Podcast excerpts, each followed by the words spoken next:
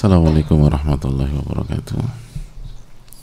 بسم الله الرحمن الرحيم. الحمد لله رب العالمين وبه نستعين على أمور الدنيا والدين والصلاة والسلام على أشرف الأنبياء والمرسلين وعلى آله وصحبه ومن سار على نهجه بإحسان إلى يوم الدين وبعد. اللهم إنا نسألك علما نافعا ونعوذ بك من علم لا ينفع. Hadirin Allah muliakan Alhamdulillah kita panjatkan puji dan syukur kita kepada Allah Tabaraka wa Ta'ala atas nikmat yang Allah berikan kepada kita. Sebagaimana salawat dan salam semoga senantiasa tercurahkan kepada Rasulullah alaihi salatu wassalam beserta para keluarga, para sahabat dan orang-orang yang istiqomah berjalan di bawah naungan sunnah beliau sampai hari kiamat kelak. Hadirin yang Allah muliakan sebagaimana kita meminta kepada Allah Subhanahu wa taala dengan nama-namanya yang husna yang maha baik dan maha indah dan sifat-sifatnya yang maha sempurna agar Allah Subhanahu wa taala memberikan pertolongannya kepada kita penjagaannya kepada kita kepada keluarga kita kepada orang-orang yang kita cintai kepada orang tua, guru-guru dan ulama-ulama kita. Kepada umat di mana pun berada khususnya yang terzolimi di Palestina dan di belahan dunia mana pun. Semoga Allah SWT memberikan taufik agar mereka terus bersabar dan ridho terhadap apa yang Allah takdirkan dan memberikan pahala yang luas pahala yang berlimpah dan menggugurkan segala khilaf dan mengangkat derajat mereka. Dan semoga Allah Subhanahu wa taala memberikan husnul khotimah bagi yang wafat dan memberikan nikmat kubur dan surga kelak di hari kiamat. Amin ya alamin. Dan semoga Allah Subhanahu wa taala memberikan taufik kepada kita untuk senantiasa mendoakan dan memberikan support bantuan yang bisa kita lakukan melalui jalur-jalur yang tepat dan sesuai dengan aturan uh, setiap negara. Dan semoga Allah swt mengampuni segala dosa dan kelalaian kita dan kelemahan kita. Amin ya rabbal alamin hadirin Allah muliakan kembali bersama Al-Imam Yahya bin Sharaf bin Murri Abu Zakaria atau yang biasa kita kenal dengan nama Al-Imam An-Nawawi rahimahullahu taala. Dalam kitab Riyadus Salihin. Dan kita akan mengkaji faedah terakhir dari hadis Abu Mas'ud ketika Nabi SAW bersabda Ya ummul kaum Akra'uhum li kitabillah. Yang menjadi imam bagi sebuah kaum adalah yang paling pandai dalam membaca Al-Quran. Dan apabila mereka selevel maka yang paling berilmu tentang sunnah Nabi Sallallahu Alaihi Wasallam. Dan apabila mereka selevel maka yang paling dulu hijrah. Dan kalau mereka selevel yang paling pertama kali masuk Islam dalam riwayat. Dan dalam riwayat ini yang paling uh, tua usianya paling senior umurnya. Dan janganlah seseorang mengimani orang lain di tempat kekuasaannya di wilayahnya kecuali dengan izinnya. Dan jangan duduk di atas tempat khusus di rumahnya kecuali dengan izinnya. Hadirin Allah muliakan di antara pelajaran penting dari hadis ini adalah uh, irsyadul mad'uin ila adabi ziarah Hadis ini memberikan pelajaran kepada kita bahwa Nabi alaihi salatu wassalam mengajarkan kita bagaimana bersikap dan bagaimana beradab di tempat orang di wilayah orang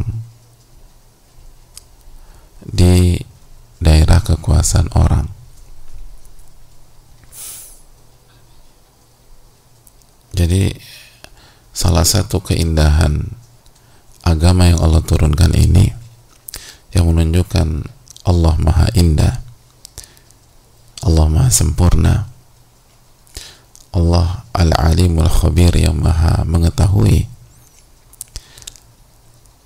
Allah Subhanahu wa taala dan Rasulnya sallallahu alaihi wasallam mengajarkan kita bahwa kita harus ngerti bagaimana bersikap dengan benar kalau berada di tempat orang. Kalau berada di rumah orang.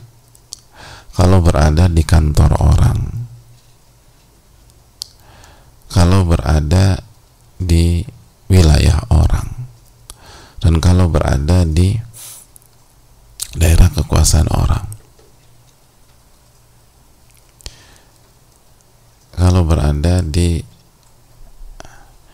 eh, tempat-tempat uh, tersebut dari mana diambil kata para ulama wala ya'umanna rajula rajula fi sultani dan janganlah seseorang mengimami pihak lain di wilayahnya itu kata Nabi SAW janganlah orang lain itu mengimami pihak lain di wilayahnya. Di wilayahnya. Gitu loh.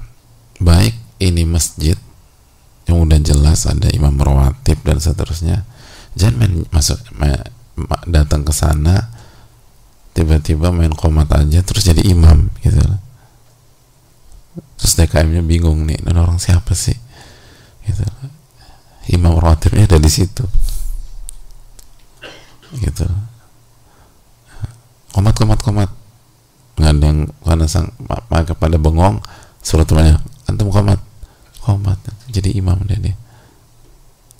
Gitu. Loh ini ada imam rawatib mas. Gitu. Ini ada DKM-nya ini masjid kecuali kalau salatnya udah selesai. Itu ada pembahasan khusus para ulama fikih. Atau sekali lagi di rumah orang di kantor orang di wilayah orang. Kita salat bareng tuan rumah jangan kita langsung main maju aja jadi imam. Nggak sih? Bapak kecuali kalau diizinkan. Nah itu beda. Kecuali kalau diizinkan jadi kalau nggak ada izin atau apa udah berdiri di saf jadi makmum. Jangan maju aja. Mentang-mentang di kampung atau di komplek kita kita jadi imam main maju aja. Aja. Ini wilayah dia. Ini tempat dia. Ini rumah dia. Atau itu kantor dia.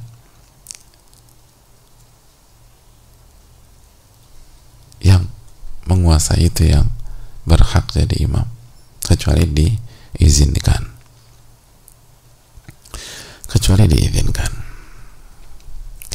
Lalu lihat bagaimana Nabi SAW juga menyampaikan kepada kita jangan duduk di tempat khusus tuan rumah. Jangan duduk di tempat khususnya tuan rumah. Ada banyak tuan atau ada banyak tempat baik itu rumah atau kantor atau uh, tempat pertemuan itu ada di apa ada tempat duduk khusus untuk tuan rumah.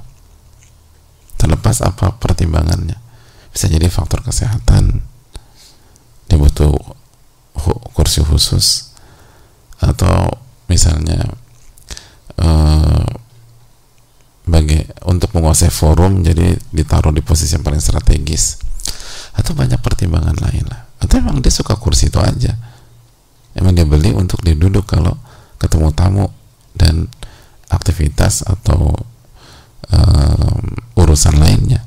Ya kita jangan duduk di situ. Gitu. kalau udah kalau nggak sadar berdiri. Jangan apa jangan polos-polos aja apalagi udah disuruh sama pihak pihak di sana untuk berdiri nggak mau berdiri. Tolong mas eh, di tempat yang lain aja. Nggak mau udah pewek. Ya nggak bisa lah begitu. Muslim tuh nggak bisa begitu. Oh ya mohon maaf ya gitu loh. Gitu loh. Mohon maaf banget. Insting gitu. Pokoknya pengen aja duduk di tempat yang paling enak. Oh ya nggak apa-apa nggak apa-apa. nah itu tuh walaupun hal-hal yang dianggap sederhana bagi banyak orang dianggap nggak penting. Apa sih pentingnya posisi duduk? Oh penting.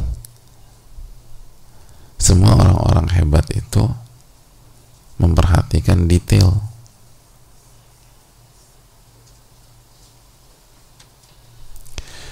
Jadi itu uh, itu penting nggak bisa ngasal dan apa dan uh,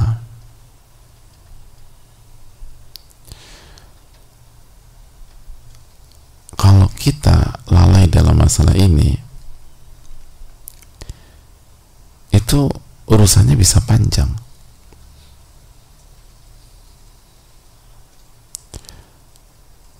urusannya bisa panjang. Kata para ulama tuan rumah bisa tersinggung. A atau moodnya hilang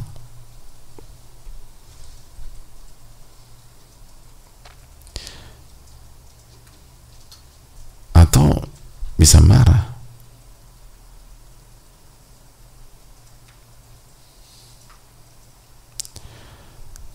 itu hal penting hadirin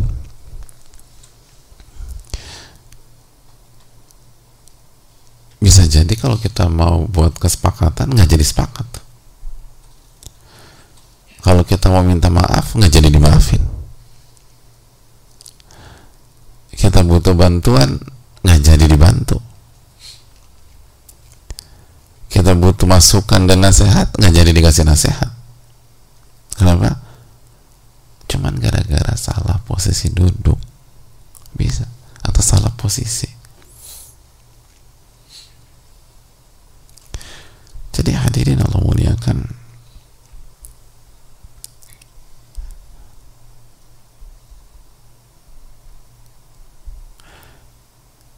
jadi memberikan perhatian kepada hal yang detail itu penting. Jadi pay attention to detail itu penting hadirin. Dan lihat orang-orang besar itu dididik seperti itu Nabi kita salah-salah itu beliau orang yang sosok yang paling sibuk sedunia pemimpin pemerintahan. Pemimpin umat manusia tapi masih menyampaikan hal-hal seperti ini. Nggak mengatakan ah itu kan masalah simpel. Udah udah terserah terserah terserah. Enggak kan Nabi SAW tahu dampaknya dan ini penting. Itu kita diajarkan oleh Nabi kita SAW itu untuk mengerti cara bersikap. Khususnya dalam konteks ini di tempat orang, di rumah orang, di wilayah orang, di daerah kekuasaan orang.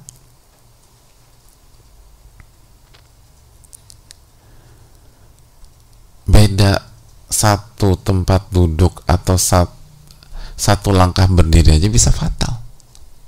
Bisa buyar semuanya. Ya bisa fatal dan bisa buyar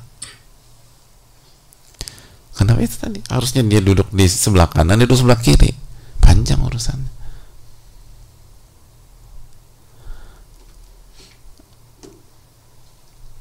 Nah, kita dididik seperti itu loh Nabi kita alaihi salatu wassalam. Sedalam itu, sedetail itu.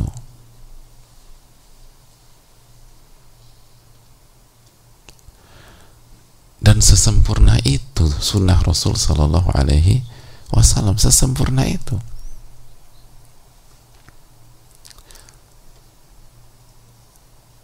ini membuat kita bukan jadi ngerti saja. Jadi semakin yakin dengan Allah subhanahu wa ta'ala. Jadi semakin yakin dengan sunnah Rasulullah SAW kalau hal kayak gini diajarin masa ke surga nggak diajarin hadirin? Masa selamat di hari kiamat nggak diajarkan? Tipsnya dan masa masa depan di alam kubur didiemin sama Rasulullah SAW atau masalah tempat duduk aja diajarin sama Rasulullah SAW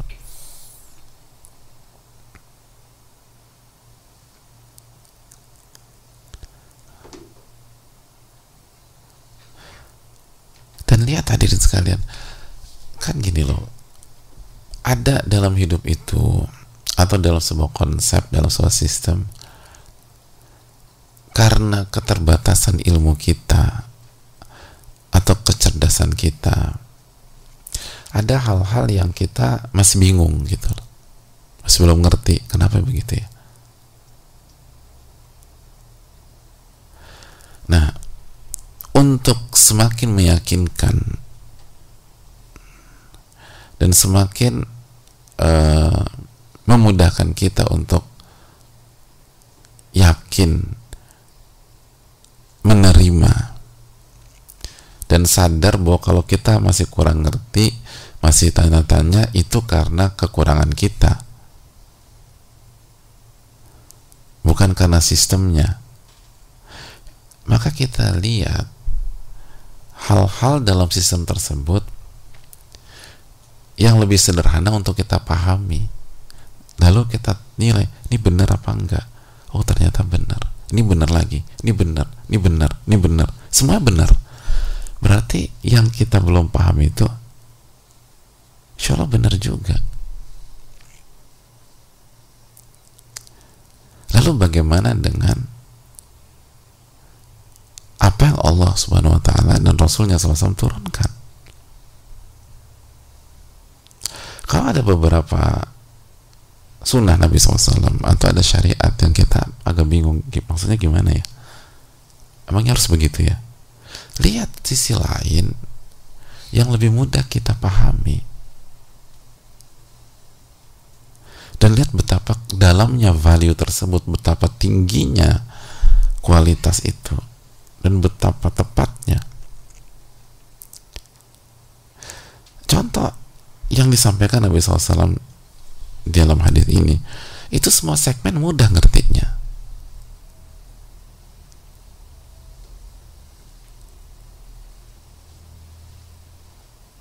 Semua semua pemikiran tuh akan nerima iya benar sih gitu.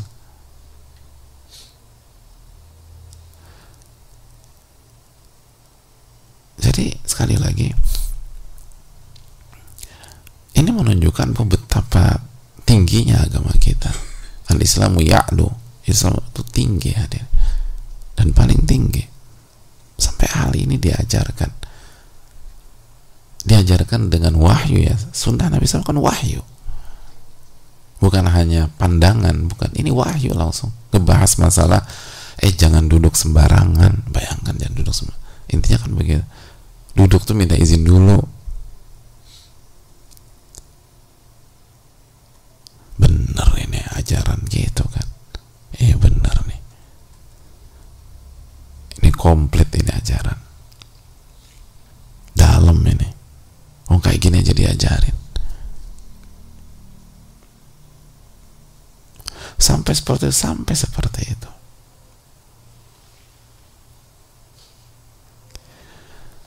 jadi hadirin Allah muliakan وما ينطق عن الهوى إن هو إلا وحي Sufyan dalam surat An-Najm ayat 3 dan 4 Rasul tidak berbicara dengan hawa nafsu tapi wahyu yang Allah wahyukan kepada beliau. An-Najm ayat 3 dan 4 Rasul tidak berbicara dengan hawa nafsu.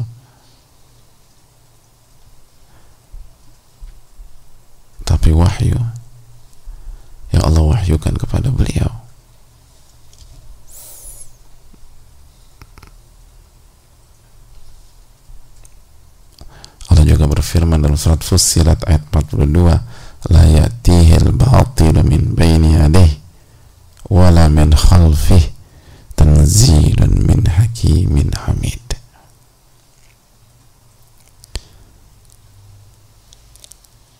Fussilat ayat 42 la yatihil batil min baini yadih wala min khalfih tanzilun min hakimin hamid kebatilan, kesalahan, error itu tidak akan datang dan tidak akan pernah datang ke Al-Quranul Karim. Baik dari arah depan maupun dari arah belakang.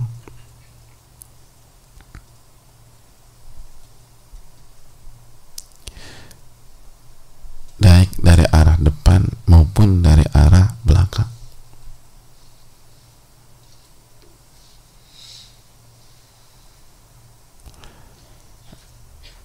Jadi hadirin Allah muliakan, gak akan pernah. Kata para sebagian para ulama, laisa lil mutlani ilaihi sabil kesalahan, kebatilan, gak ada jalan untuk mengakses Al-Quran tuh ada. Artinya apa yang disampaikan Allah pasti benar. Karena ini diturunkan dari Allah Subhanahu wa taala. Makanya lihat ayat penutupan ayat tersebut tanzilun. Al-Qur'an diturunkan dari yang maha bijaksana dan maha terpuji. Jadi nggak mungkin ada konsep ada keterangan yang menyebabkan yang menurunkan itu dicela tuh nggak mungkin karena yang menurunkan ini yang maha terpuji yang selalu akan mendapatkan pujian jika kita ngerti apa yang dimaksud. Karena yang diturunkan begitu sempurna. Nah kayak contoh.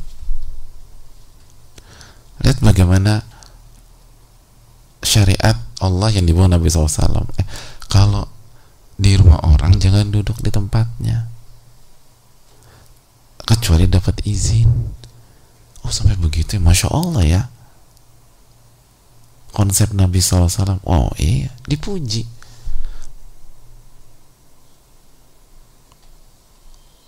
Alhamdulillah ya gitu. Allah kasih dia saya di agama ini. Allah tuh maha sempurna ya dipuji. Jadi Allah itu tanzilun min hakimin hamid. Yang maha terpuji.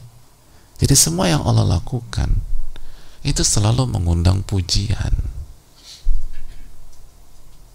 Cuman masalahnya banyak orang nggak ngerti. Akhirnya karena nggak ngerti salah paham. Akhirnya karena salah paham buruk sangka sama Allah tabaraka wa taala. Itu masalahnya.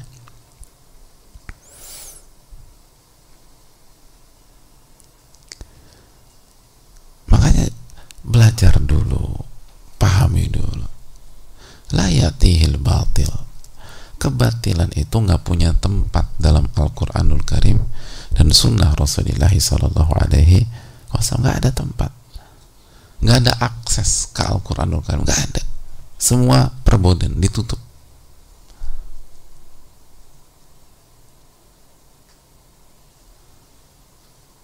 Gitu nggak bisa. Batil ke batil mau masuk dilarang nggak bisa. Nggak ada jalan ke sana ini contohnya sampai sedetail ini dibahas oleh Nabi kita Shallallahu Alaihi Wasallam Makanya orang yang belajar agama itu bukan hanya bagus dalam ibadah vertikal, tapi juga ngerti cara bersikap ketika ngadepin orang.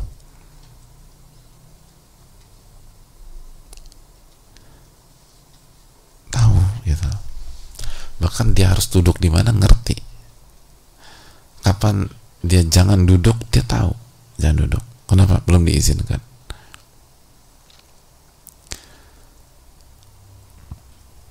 Itu ngerti sampai seperti itu. Maka hadirin inilah pentingnya belajar. Dan lagi-lagi inilah keberuntungan yang Allah kasih ke kita. Kita dikasih kesempatan belajar buku seindah Riyadus Solihin yang sangat keseharian dan ngerti oh gitu ya gitu ya.